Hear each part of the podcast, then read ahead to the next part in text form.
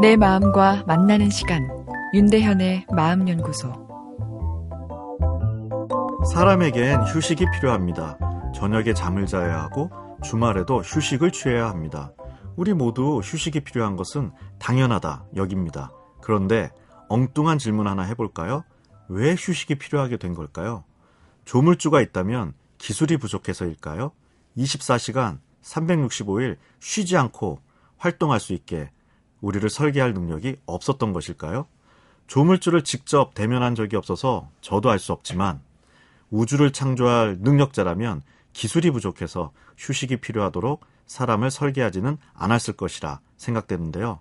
계속 일만 하지 못하고 꼭 휴식을 취하도록 한 이유가 있을 것 같은데 무엇일까요? 푹 쉬고 와서 열심히 일합시다. 휴가 시즌 회사에서 자주 듣는 이야기입니다.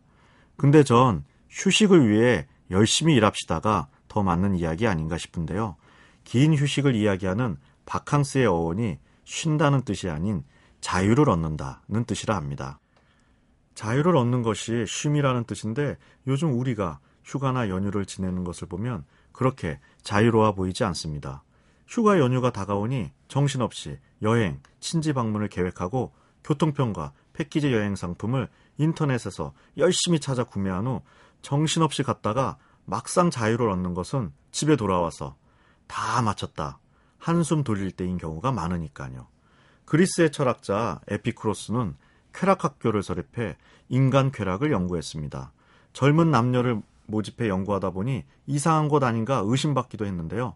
그러나 결과는 예상과 달리 인간 쾌락의 3요소를 우정, 자유, 사색이라 했습니다. 휴식은 수동적 쉼이 아닌 능동적으로 우정, 자유, 사색을 느낄 때 찾아옵니다. 휴식은 아무것도 안 하는 것이 아닌 뇌를 즐겁게 하여 삶의 에너지를 충전할 때 찾아옵니다. 오늘부터 추석 연휴입니다. 열심히 일하는 것이 사회적 성취를 위한 것이라면 휴식은 심리적 성숙을 위한 시간입니다. 사회적 성취는 생존과 더불어 잘 휴식하기 위한 자원입니다. 많은 것을 성취한 사람보다 자유를 얻는 바캉스를 잘 보내는 사람이 더 큰 심리적 행복감을 갖는 것을 보게 됩니다.